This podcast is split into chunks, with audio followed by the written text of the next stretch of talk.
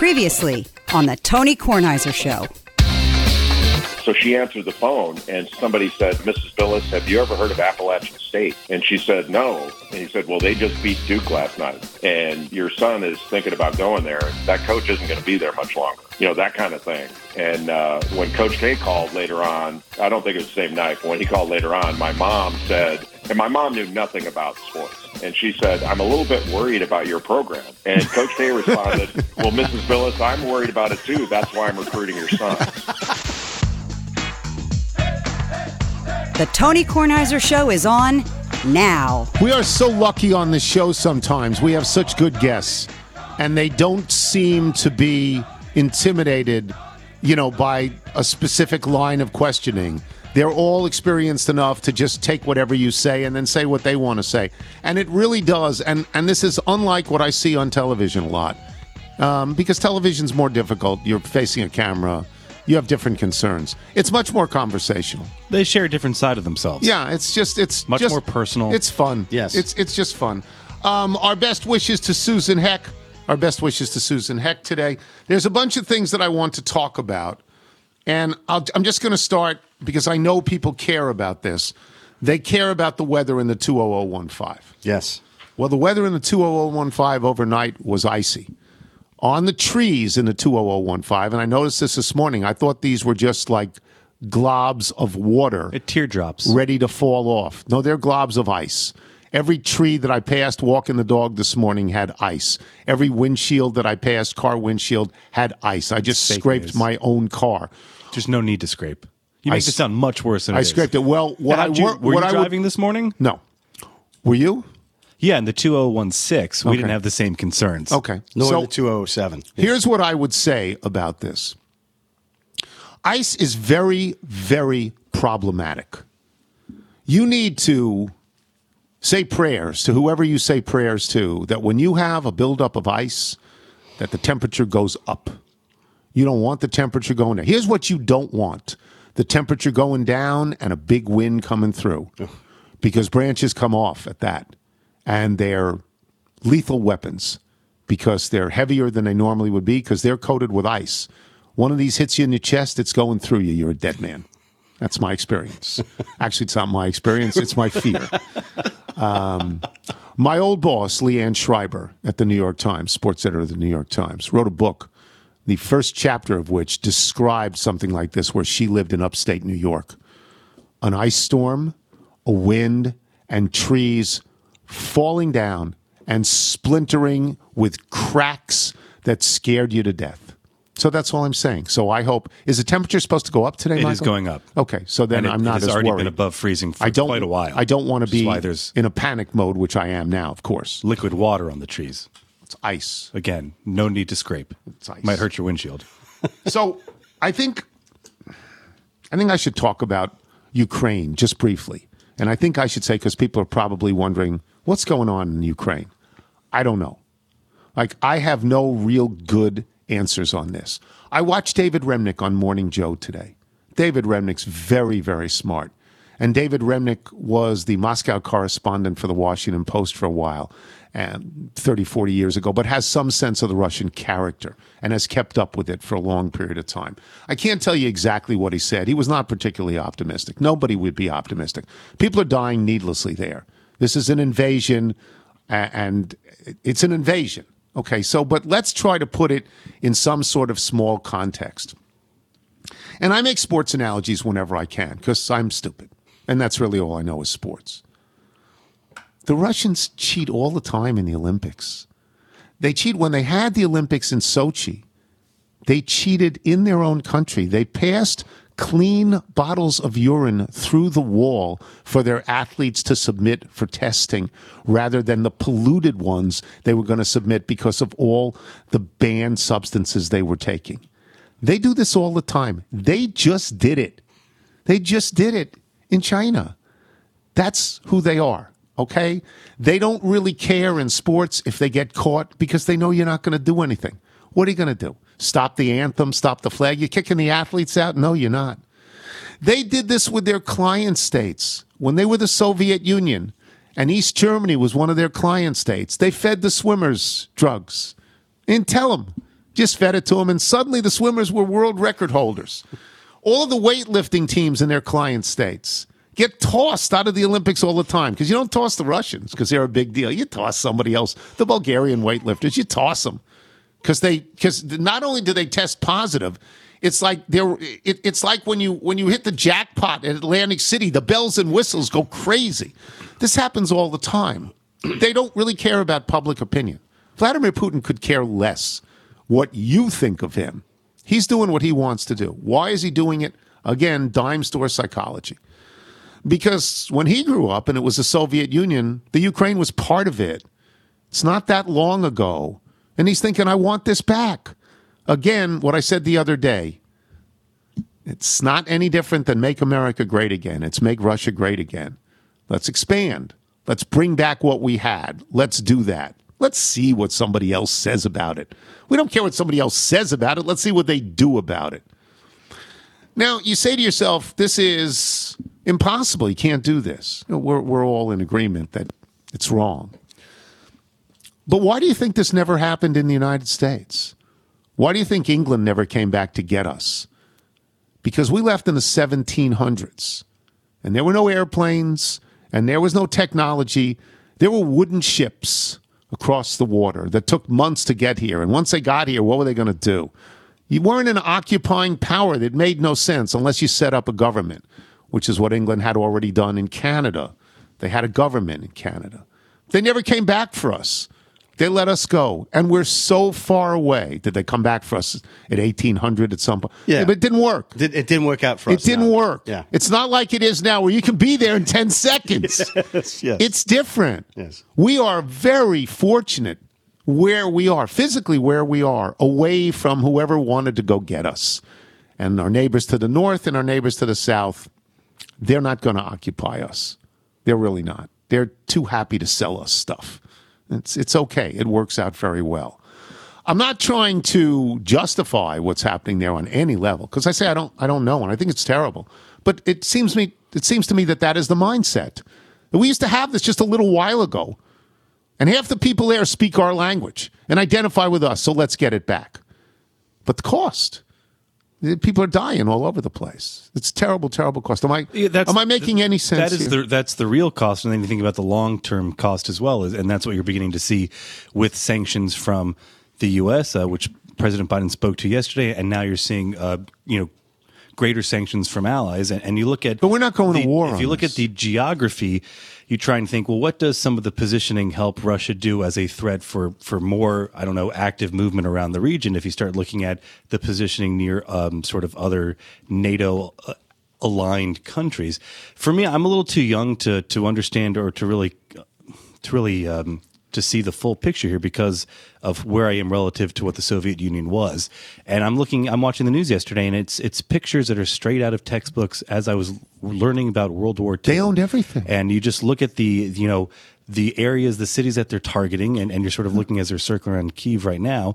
Uh, so for me, I'm left with a lot of questions. Uh, yesterday, I was starting to look into a lot of Chernobyl and sort of the symbolism around what happened there, and symbolically what that meant to the Soviet Union, and and that's as they were trying to take that quarantined area back.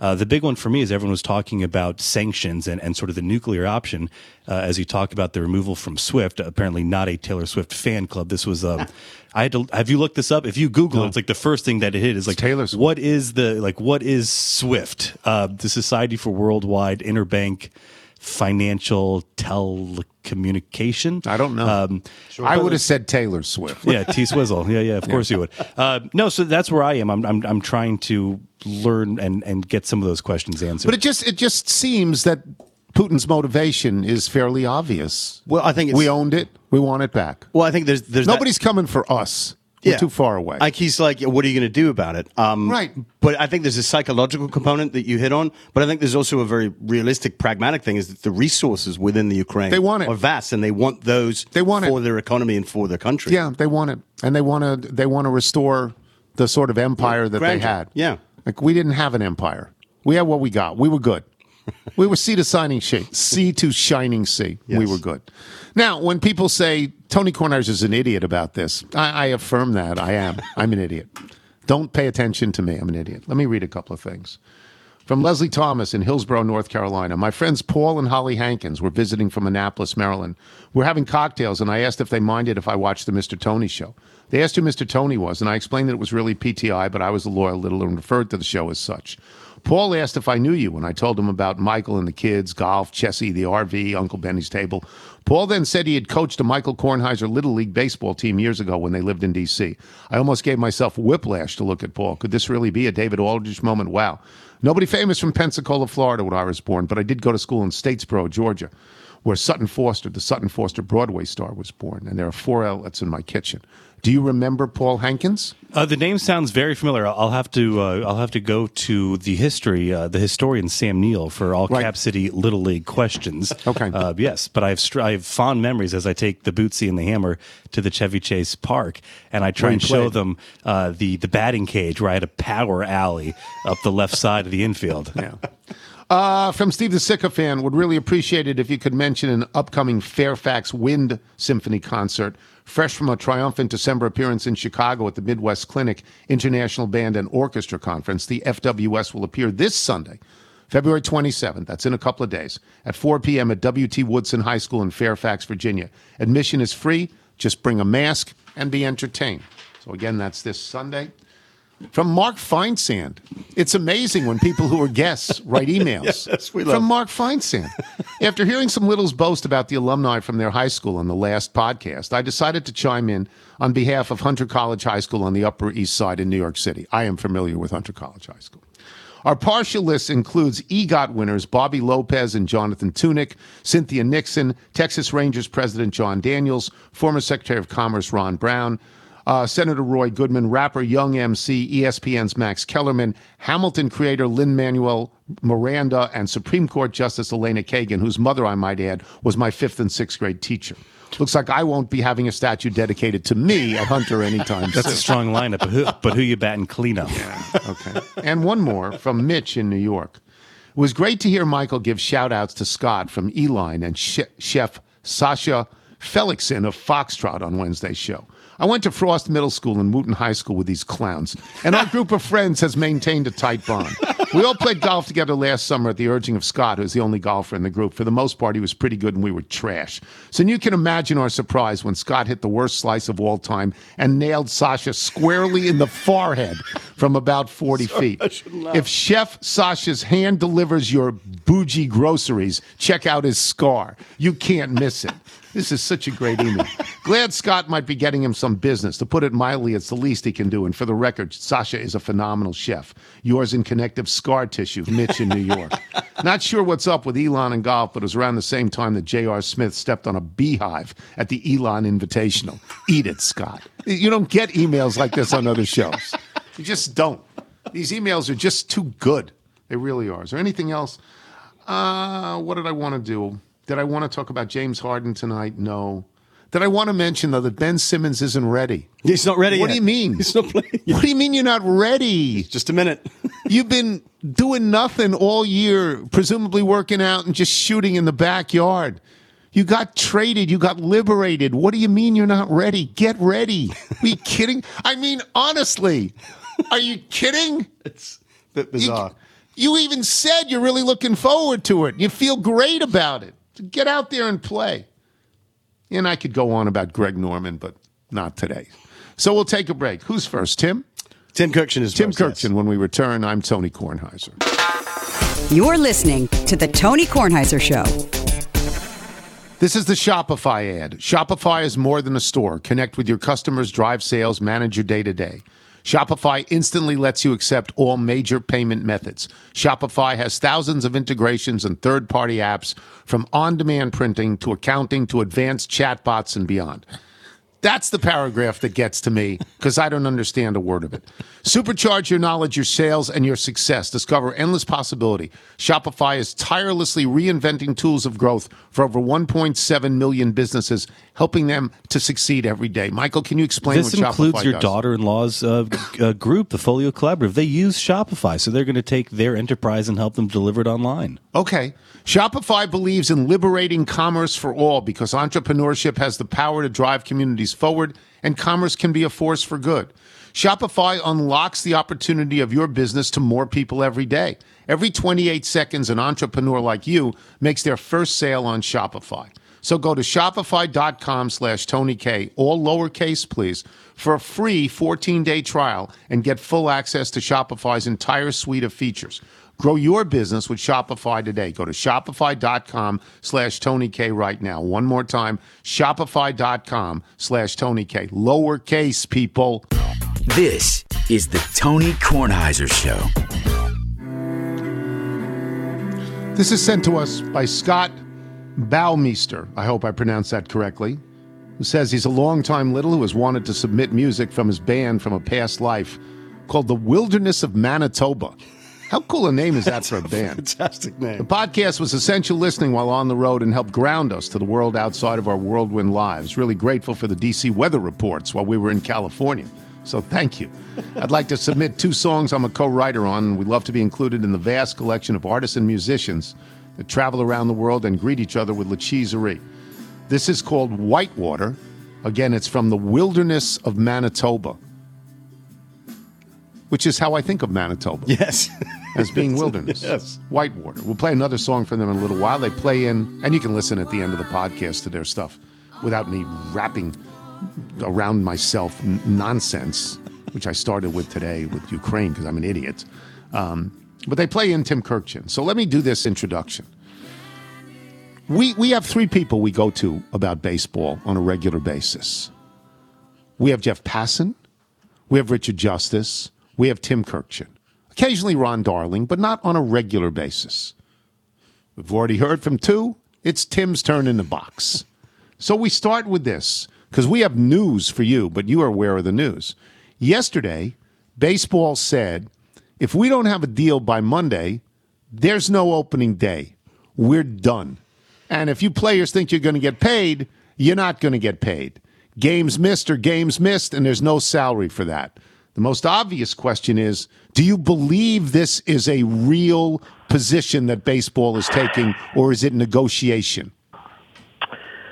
Well, I think for right now, Tony, it's real. However, let's let's say we get to Monday, the deadline, and they're really close, and they say tomorrow, March the first, we can clean this up. But no, it's not done by the 28th, so games are canceled, and we're going to start on May the first now, not March the 31st. I, I'm not going to buy that. I think if it's really close on Monday. They say, all right, that was a really important deadline. We didn't reach it, but we have another day and it's going to happen tomorrow. If it's that close, I don't think it's a harsh deadline. But otherwise, I think the owners are saying, yeah, this is it. And that would be tremendously unfortunate. I want to make sure that people understand this. The provocateurs in this are the owners. This is a lockout. It's not a strike. That doesn't mean the players wouldn't go on strike, but they didn't have the opportunity because the owners locked them out, which leads to this question. In, in all negotiations, you often wait for a response. After you say A, you wait for B. The players had no response. It was like, really, who cares? They didn't even formally respond to this. Does that strike you as important? Yes. In any negotiation, Tony, there has to be a back and forth. Somebody makes a proposal. Two sides are in you- this. Right, and you respond to that proposal.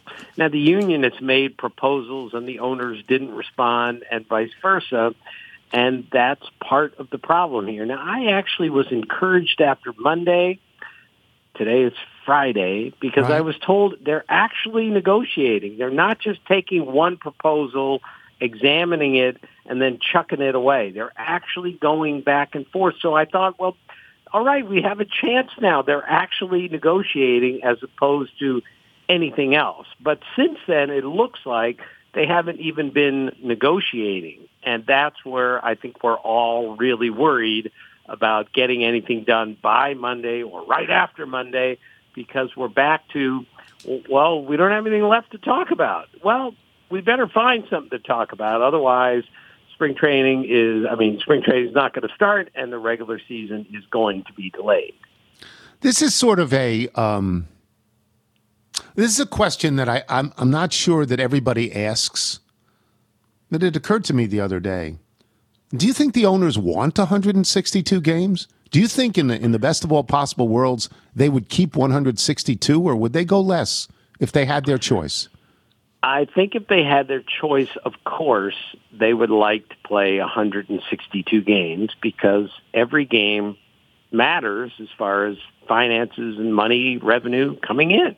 However, I've had people tell me, and this is not people in charge, that if the owners get 140 games in, they could make it all work financially. So if we miss, say, a month and started on May the 1st, uh, that would still satisfy the owners. With one warning, though, Tony, they are going to want expanded playoffs. And Right. the union has said if No. you're if we're not going to play 162 and you're not going to pay us for the games that are missed, then we don't have to agree and we won't agree to expanded playoffs. That's where all most of the money comes in is if we have 14 playoff teams or even 12 instead of 10. More playoff games means more money. So that's the danger of playing less than 162 is if you're not going to pay the players, they may say fine, but we're not having expanded playoffs. Those are the warnings. So this question is going to sound hopelessly naive, I'm sure, but I will ask it anyway. Everybody knew when the agreement was going to be up. Everybody knew generally what the players wanted and what the owners wanted generally. We've had years to work on this, Tim. Years. Why is this happening now? Why didn't they settle this before?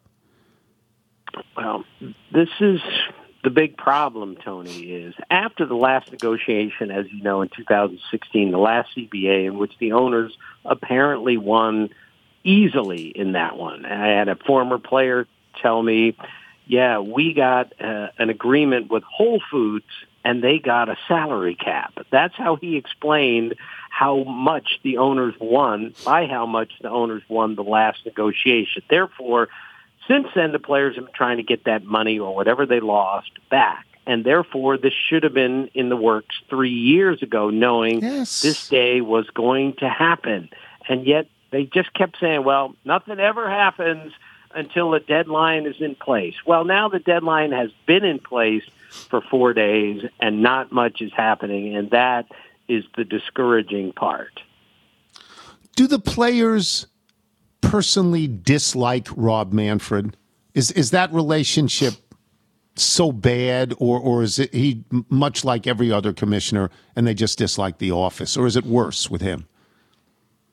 I don't think it's worse with him. I, I obviously some players don't like him, but that goes for every commissioner in every sport. And I just I don't think it's Rob Manfred's fault. It's the first time he's ever presided over something like this as the commissioner. When he when he did these deals with Michael Weiner of the union, and they got it done because Rob was representing only Major League Baseball. Uh, he he got things done as did as did Michael Weiner of the union. But now, when you're the commissioner, now you, in theory, have to represent both sides. But he's still hired by the owner, so I just think it puts the commissioner of baseball, no matter who the commissioner is, in very difficult situations. And that's where we are right now. But I refuse to think that the players are saying, "Well, we're not going to agree to this. We don't like the commissioner personally." I I'm not buying that. So one of the things you alluded to earlier was if you get close, you know, everything is sort of back on the table. I remember when I was a kid on Long Island and, you know, you'd watch the nightly news and the nightly news was always New York City and there would be uh, negotiations, labor negotiations. The city would be negotiating with some union. It seemed that there was a lawyer named Theodore Kheel, K H E E L, who represented, it seemed to me, every union in the world. And what would happen, Tim, is that at some point they would go in a room together, literally in a room together, and the announcement would be made we've turned off the clock, which meant it doesn't matter how long this takes, we're staying in here and we're going to get a deal. And often when they got a deal, all the things that were allegedly off the table the weeks and months before were included in the deal. So it seems to me possible that if they get a deal, it is 162, whatever it is, you know, that all of what baseball is saying now, all of the threats baseball is making, it seems possible that those things would, would just go away if they could get a deal. Do you agree with that? Well, I, I think I just don't think it works like it did in '81 when I covered that strike. They went in a room and they didn't come out until they were done. And I covered '94, '95. I can't tell you, Tony, how many times I sat in a ballroom in New York City waiting for the two sides to come out of a room, and then they would have a press conference where they would tell us what happened. That isn't happening either. And with you know with social media and cell phones, you don't have to meet in the same room because you can just you can communicate some other way from some distance. But it's always better, you would think, In a room. people or two in a room, face Yes. to face. That's Yes. how things are done. Then Yes. you really see when somebody's upset, when you can actually look into their eyes, when you read their body language and recognize that proposal didn't work. Well, that's not where we are right now, but that's where we have to be logically if this is going to get done. Do, do you sense any um, pushback on that, that? That either side is saying we don't want to be in a room with you? We, you know, I mean, it would seem to me that that if you're going to use the word negotiate, being in a room is the best way to do it. Well, again, Tony, it would be a bit childish if both sides don't like each other, which clearly they don't like each other, but they Right. refuse to sit in a room with somebody because they don't like each other. That that's ridiculous. I mean, Ray Grebey, who represented the the owners, and Marvin Miller, who represented the players in the '81 strike, they were they didn't like being in the same room. I'm not sure they liked each other at all, but they knew as negotiators this has to be done. So that's what's going to have to be done here. What is your feeling? What as you sit here now on a Friday with a deadline on Monday, Friday morning? What is your feeling about when baseball will start? All right, now, Tony, let's be clear. We're all still guessing on this, okay? And things can change in a heartbeat. They can change in one hour, and everything goes the right Yeah. way or the wrong way. But to answer your question, note my hesitation. I think we're going to start baseball on May the 1st. I think we're going to play 140 games, and I think we're going to be a month behind. So they're going to take another month to get things together. April's going to be spring training, and we're going to start on May the 1st. That's what I think. That was last Monday. Four days ago, I thought we're going to get this done by Monday, and we're opening on March 31st. At this moment, it's it's just hard to see how that's going to happen. So there is an important follow-up question. If that happens, will there be expanded playoffs and will there be revenue sharing on that between the players and the owners? Well, again, this is the really there are so many difficult questions Yeah. here without answers. I would say if we play 140, there aren't expanded playoffs. And but then that defeats the purpose. Why would the owners even agree to play 140 when what they really want are the expanded playoffs at the end where all the money is? So I would say the 22 games say you lose unpaid for the players means there are no expanded playoffs. So it, it's just the most mind-boggling thing that we're all dealing with here. There are no correct answers, and we still have a long, long way to go. Thank you, Tim. Thank you, thank you. Tim Kurkjian, boys and girls. I neglected to mention when I talked about all the people we talked about baseball, I neglected to mention Feinsand, oh, whose right. email we read early, so I apologize to Feinsand on that. We tend to talk to him about hardcore baseball as opposed to sort of strike stuff, Yes. theoretical and all that. Yes. Let's get Feinsand on next week. Absolutely. He's probably upset too. I'm sure he right, is. like everybody else who loves baseball. We'll take a break. Ann Hornaday, who we haven't talked to in a bit, Ann Hornaday will join us when we return. She has written a story in the Washington Post slamming the Oscar telecast. I mean, if you think that Rory slammed Phil, Ann is slamming the Oscars. I'm Tony Kornheiser. This is the Tony Kornheiser Show. Once again, this is the wilderness of Manitoba. It's a phenomenal It's name. just, it's so good.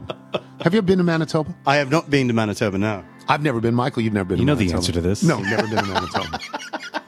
You should take the kids. Yeah, we could put a pin up on the map. There you go. Bootsy and the Hammer, they want to see Manitoba.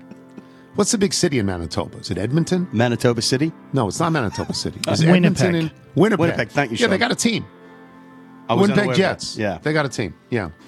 Um, this is a song called November, and uh, Scott Baumeister writes Submitting a song named November in February should be a clue we were never as prolific as the great Dan Byrne.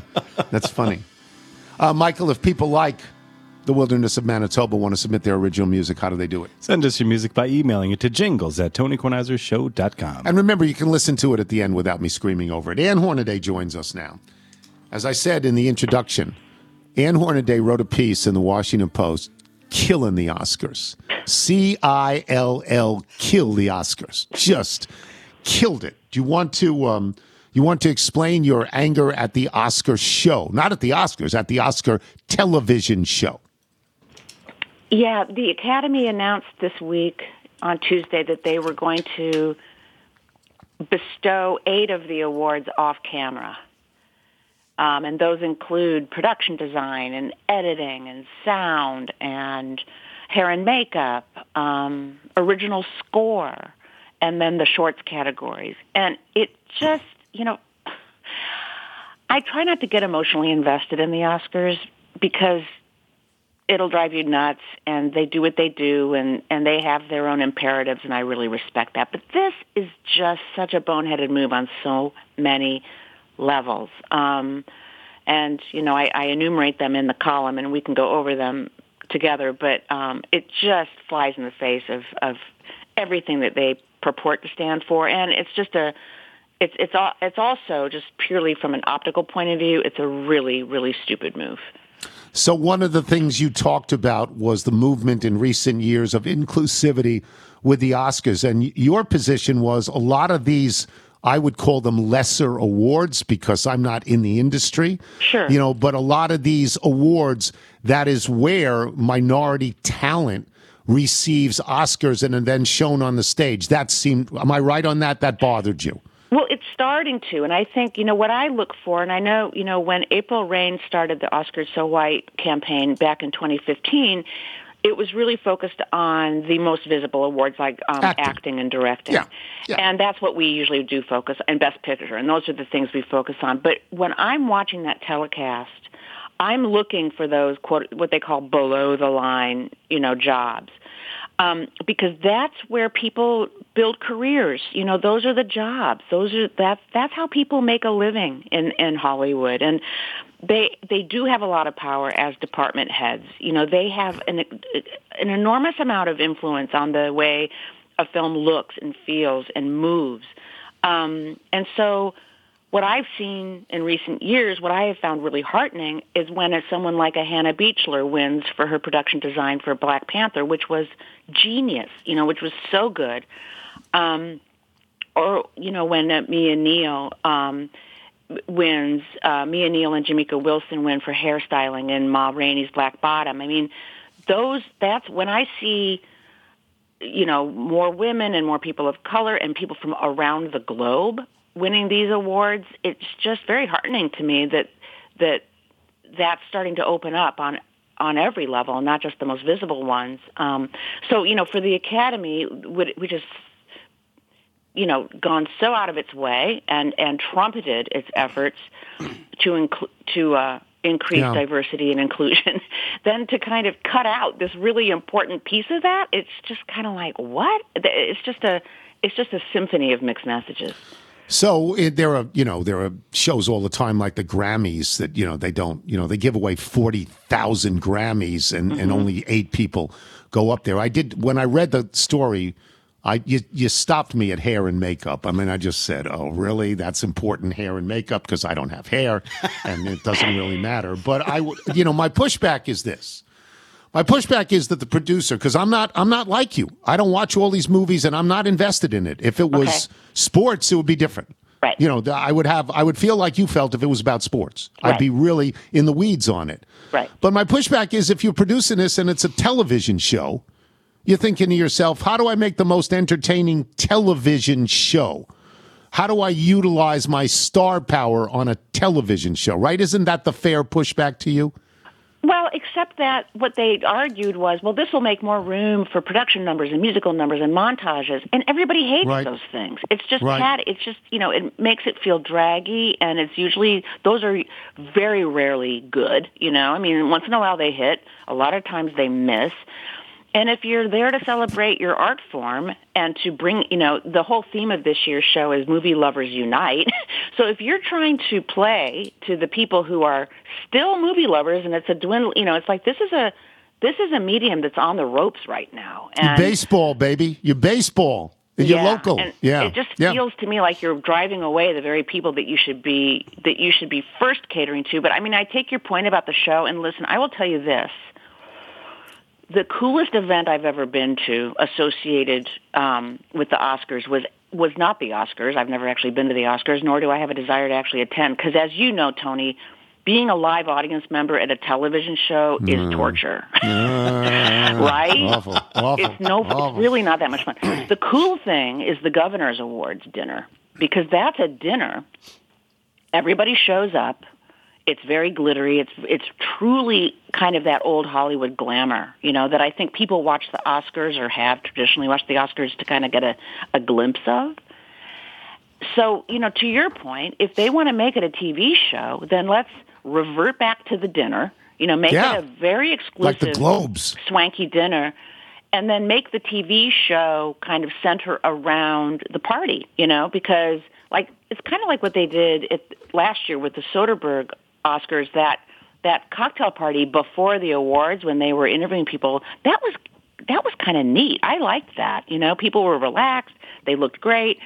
It looked it looked like fun. Um, so, like, I think you can have both. I mean, maybe they should just revert back to the original purity of the event and then create a TV show around it. You know, that's, That's- not that's yeah. not dependent on where they're not dependent on each other. So I work for a television network now, and I always remind people that people vote on whether they want you on television with ratings. Ratings are important. A television show is not a movie. It's really not. It's something entirely different. They're going for something different. Here's the fun part for me. I hold in my hand, as Michael and Nigel can see, I hold in my hand a bunch of screeners that have been sent to me. I've watched none of them. Okay. I have watched no movie in two years. I've God. watched nothing. I have only watched sports. That's Okay. all I watch. Fair enough. I don't watch any movies. I don't watch any television. Nothing. Okay. I am going to. Re- I'm going to go through this list, and you have. I'm going to ask you must see or can miss. Oh, must see or can miss. You ready? okay. West I'm Side scared. Story, Must see. Belfast. Must see. What's it about? Oh, Belfast. I know what West Side Story is about because I've seen it four thousand times. What's Belfast about? a couple of a couple of crazy kids. Um, Belfast is Kenneth Branagh's movie about his growing up in the eponymous city. It's charming, funny, dear, great Van Morrison soundtrack. I'm just Okay. saying. Okay. All right. Belfast. Okay. Respect. Mm, ooh, on the bubble, on the bubble. Great performance. I would say must see just for the performance. For and Jennifer Mark Hudson. Maron. Marc Maron is Jerry Wexler. Nailed Okay. it. Okay. Okay. House of Gucci. I would say I would say you can miss that personally. Miss I'm gonna- House of Gucci. I'm going to get mail, but Okay. Licorice pizza. Ooh, that's painful for me. I wasn't as crazy about it as my colleagues, uh, but it's a great period piece, and What's it about? it's about a couple of crazy kids in the San Fernando Valley in the '70s trying to find love and happiness, and it's just it's Paul Thomas Anderson, who you know from Boogie Nights and Magnolia. It's very digressive. It's it you know I think narratively it's a mess, but as a mood piece and a hangout movie, it's lovely if you're in that mood. Okay. Don't look up. Okay, now I'm a fan. It's getting it got a little beaten up by my by my colleagues. Uh, again, you have to be in the mood for it. This is a satire about. It could be about climate change. Frankly, it could be about COVID. You know, uh, about denialism. Um, it's wacky. It's it's it's baggy. Everything's everything this year was 45 minutes too long. Um, but you know, it. I, I I thought it had. I thought it had merit. Let me just say Leonardo DiCaprio, Jennifer Lawrence, Jonah Hill, Cate Blanchett, Meryl Streep. Yeah. That's sort of a cast. Heavy hitters. Are you ready? Next one. King Richard, which I want to see. Tell me I, I- should see it. I would say must see. It might make you mad though, because you probably know so much about the subject matter. But for I a do. Non-sports person like me, it Right. was it's so entertaining and it's so moving. So I, I will tell you that the last tennis movie I saw, the Bobby Riggs, Billie Jean King movie, I liked a lot. Okay, did you? I thought it was pretty Borg? good. Did you see Borg versus McEnroe? Yes. Yes. Ah, I just thought that was I thought that was amazing. Yeah. Yeah, I love like that that, movie. So King Richard is about Richard Williams, the father of Serena and Venus, and how he produced them as tennis players. All right, here's another one. Passing.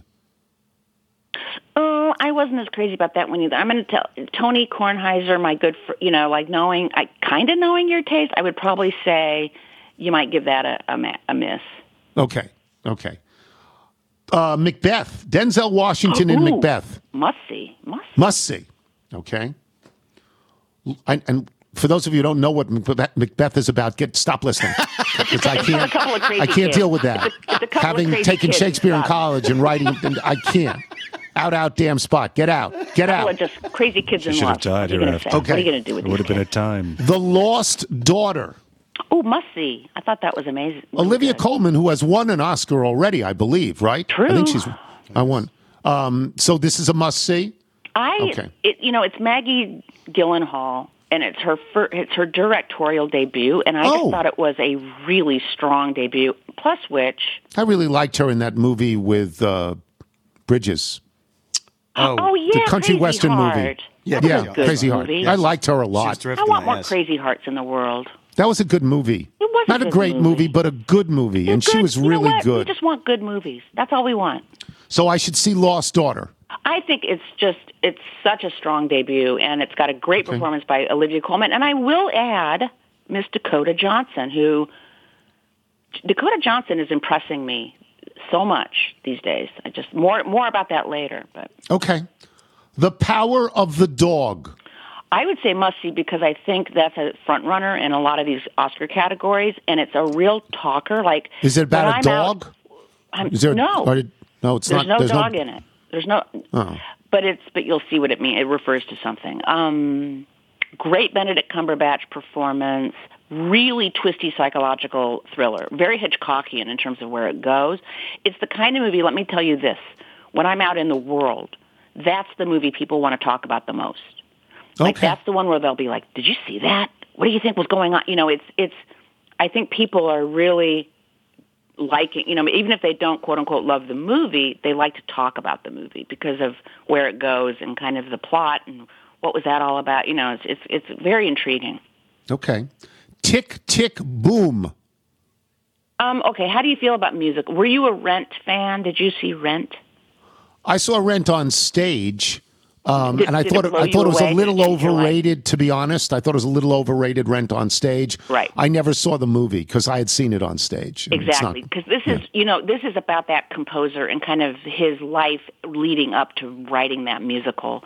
So Hmm. I think if you're a big Rent fan, um, it will send you into paroxysms of delirium.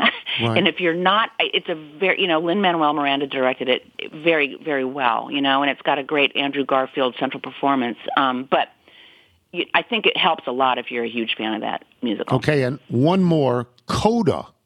Oh, must see. Really? Yeah. I found out what that means. It means child of deaf parents. Correct. And this So is I didn't kind know of that. a this is a real classic coming of age. You know, it's formulaic. I'm going to tell you right off the bat. It's very formulaic. You've seen this movie before, right? It's the it's the high school senior leaving her family, trying to pa pave her own way in the world. In this case, she's the only hearing member of her family and she needs to she needs to leave them behind even though she's been their only their chief translator to the world. Yes, so that's kind of the added the added layer. But it's it's sweet, it's funny. Marlee Matlin, hilarious. Um, Troy Ko- Ko- Kotsur, who was nominated for supporting actor, plays her dad, and they're very funny, raunchy, cute musical numbers. Cute sort of teenage love story. I don't know. Now that I'm saying cute so much, maybe it's too cute for you. But I just thought it was incredibly well executed and very, very sweet. It's a sweet. As movie. you know, making your way in the world today takes everything you got. doesn't it does. though? It does everything you got. So I have all these Sometimes you movies. got to go. Yeah, where everybody knows your name. That Applebee's should be should be sued for a Don't think? billion dollars that for taking happen? that. How does know. that happen? I need- I need that awful. story. It's Like, just what? disgusting. Applebee's, get out of here. Um, Come on. So I've got all of these movies. I haven't seen any of them. I don't so know what to most tell you, of them man. you like, said what to I see say? them. What would I say? Watch first.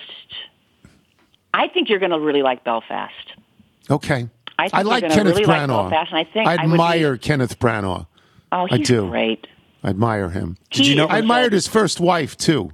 I You mean, know I thought she's a great actress. Emma I've, Thompson I've is done great I've actress. done two Q and A's with him. I did one at Middleburg Film Festival, and I did one for Washington Post Live. And the Yeah. one question I want to ask him is, "Are you out of your mind? yeah, what? Yeah, What were you thinking, dude? because she's yeah. It's right. Emma freaking Thompson. Come on. Yeah, that's Could, you couldn't work I it feel. out. Yeah, sort of how I feel. But I'm it's lovely to have so you I on the show. Leave it to you. Hmm? Lovely to have you on the show. Thank it's you, Ann. always great. Thank you so much. Ann Hornaday, boys and girls. We'll take a break. We will return with email and jingle. I'm Tony Kornheiser. You're listening to the Tony Kornheiser Show.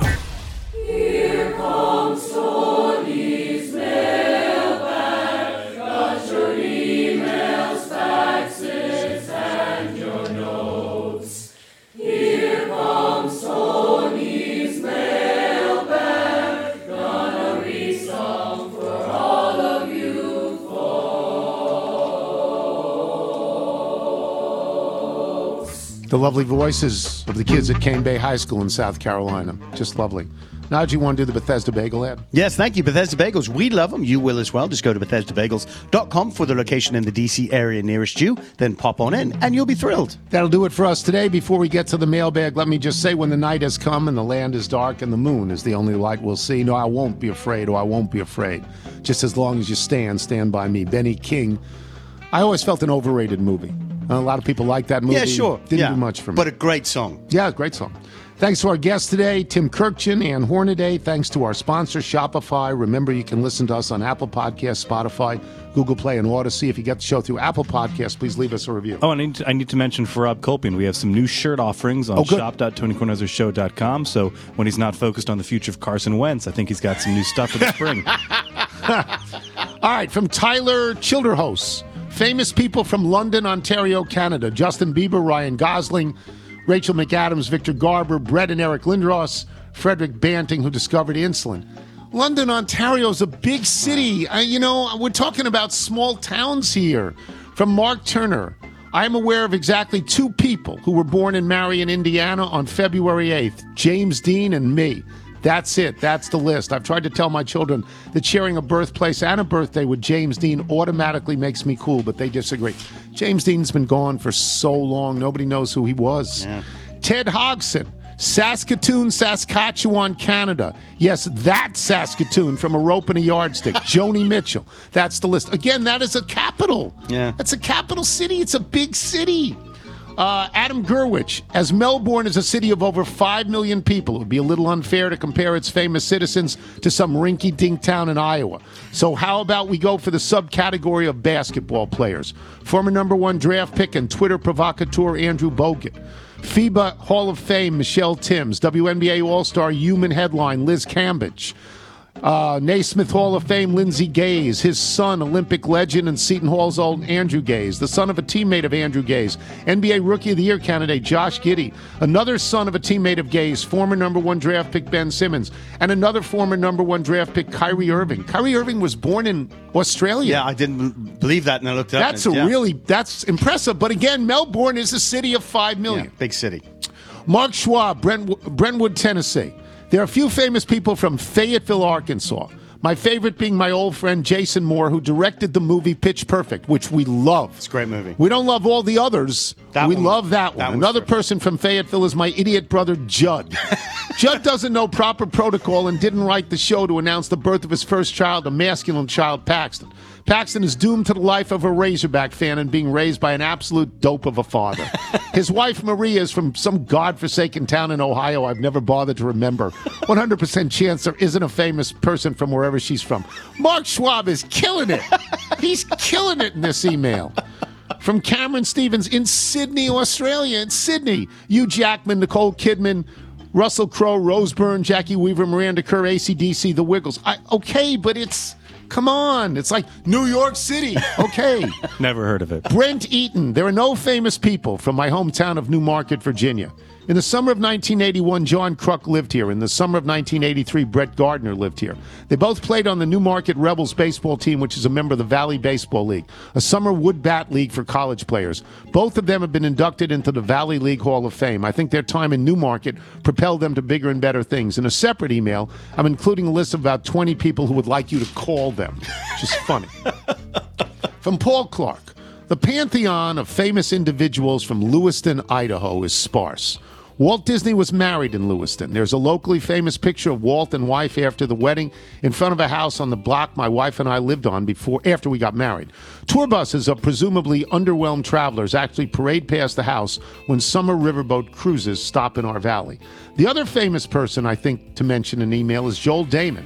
I know you don't know who he is. Yes, I do. He's a golfer. Golfer. Of course, I know who he Took is. his shirt off. You made ref right. You made reference to him on Monday's show, not once but twice, saying I don't know who that guy is. Joel, who actually grew up across the river in Clarkston, Washington, is a professional golfer. He was partnered with Harry Higgs on Sunday Yeah. at the Waste Management and took his shirt off on number 16. now Can't you know that it. guy is the Lewis Clark Valley's own Joel Dahmen.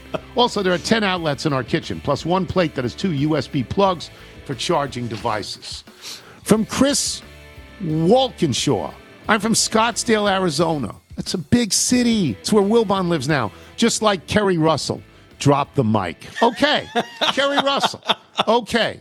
Ian Stark. There are cows across the highway from my house. The pasture was once owned by James Stewart. Yes, that James Stewart. Oh, and Julie Andrews has a place there too. The highway is single lane in each direction. But he doesn't say where it is. He doesn't identify where it is. Have to email us back, right? You know, come on. Chris Foster, who says, the official Subaru rep of the Tony Kornheiser Show, listing famous people from our hometown. Is that what we're doing now? Let's try El Paso. Again, a pretty big place. Have you ever heard of the name Sandra Day O'Connor? What about Gene Roddenberry? That's Star Trek. Yes. Don Bluth, Debbie Reynolds, Omar Bradley, a five star general, F. Murray Abraham, Sam Donaldson, Aaron Jones, and your favorite politician, Beto O'Rourke. Again, okay. I get it. That's a great list, but El Paso is big. Famous person from Cumberland, Maryland, writes Ron in Cumberland, Maryland. William H., don't call me short Macy. from Martin in Nottingham, England. As an Englishman, I was amused to hear Schuyler O'Brien confirm the origin of the town Milton Keynes as a combination of the poet John Milton and the economist John Maynard Keynes. Milton Keynes was actually named for the existing village that the new town was built on and is pronounced Milton Keynes, whereas Keynes, the economist, is pronounced Keynes. Honestly, I'd have expected better from an economics major from Waco, but as we're clearly not referring to Wikipedia these days, I'd like to reciprocate and inform you and your listeners that Waco was actually named after the World War II glider that delivered Allied airborne troops into battle. It's also actually pronounced Wacko. You know who lived in Milton Keynes? Alan Turing, the man who invented the computer. Apparently, his invention is quite good for checking these things. the smugness of that email pleases me enormously. From Jared, I'll just read this one. From Jared Burley in Muncy, Pennsylvania. After while listening to the pod, I was delighted to hear Nigel's reaction to the name of the town Horseheads in upstate New York. As the official dairy farmer and Northeast Pennsylvania consultant of the Tony Kornheiser Show, my David Aldrich moments are usually reserved for Mr. Tony's mentions of his days at camp, the flying veterinarian, Orson, Pennsylvania, and things of that ilk. But when I heard Horseheads, I said, hey, I know that town. It's just north of Corning. I said it was near Corning, and is home to one of the finest herds of cattle, Lantland Holsteins, in the country. I've been through there many times. Legend has it that the town was named for an incident that occurred during the American Revolution. General John Sullivan started his march in eastern Pennsylvania and headed to the Susquehanna Valley and continued north. A band of Native Americans, the Iroquois tribe, and British loyalists snuck into Sullivan's camp and cut the heads off the horses.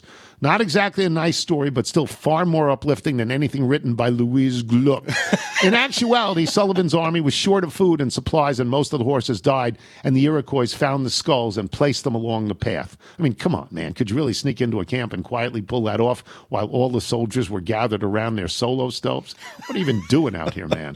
P.S. I have very few outlets in my kitchen. My house was built in 1810. There wasn't a lot of forward thinking that included electricity. On the flip side, I have tons of room for churning butter, a spinning wheel and butchering my own meat. Great email. If you're out on your bike tonight, everyone, as always, do wear white. You want to talk real customers? Kid, that's me. I'm like the mayor of Dunkin'. I go from Marblehead to Revere.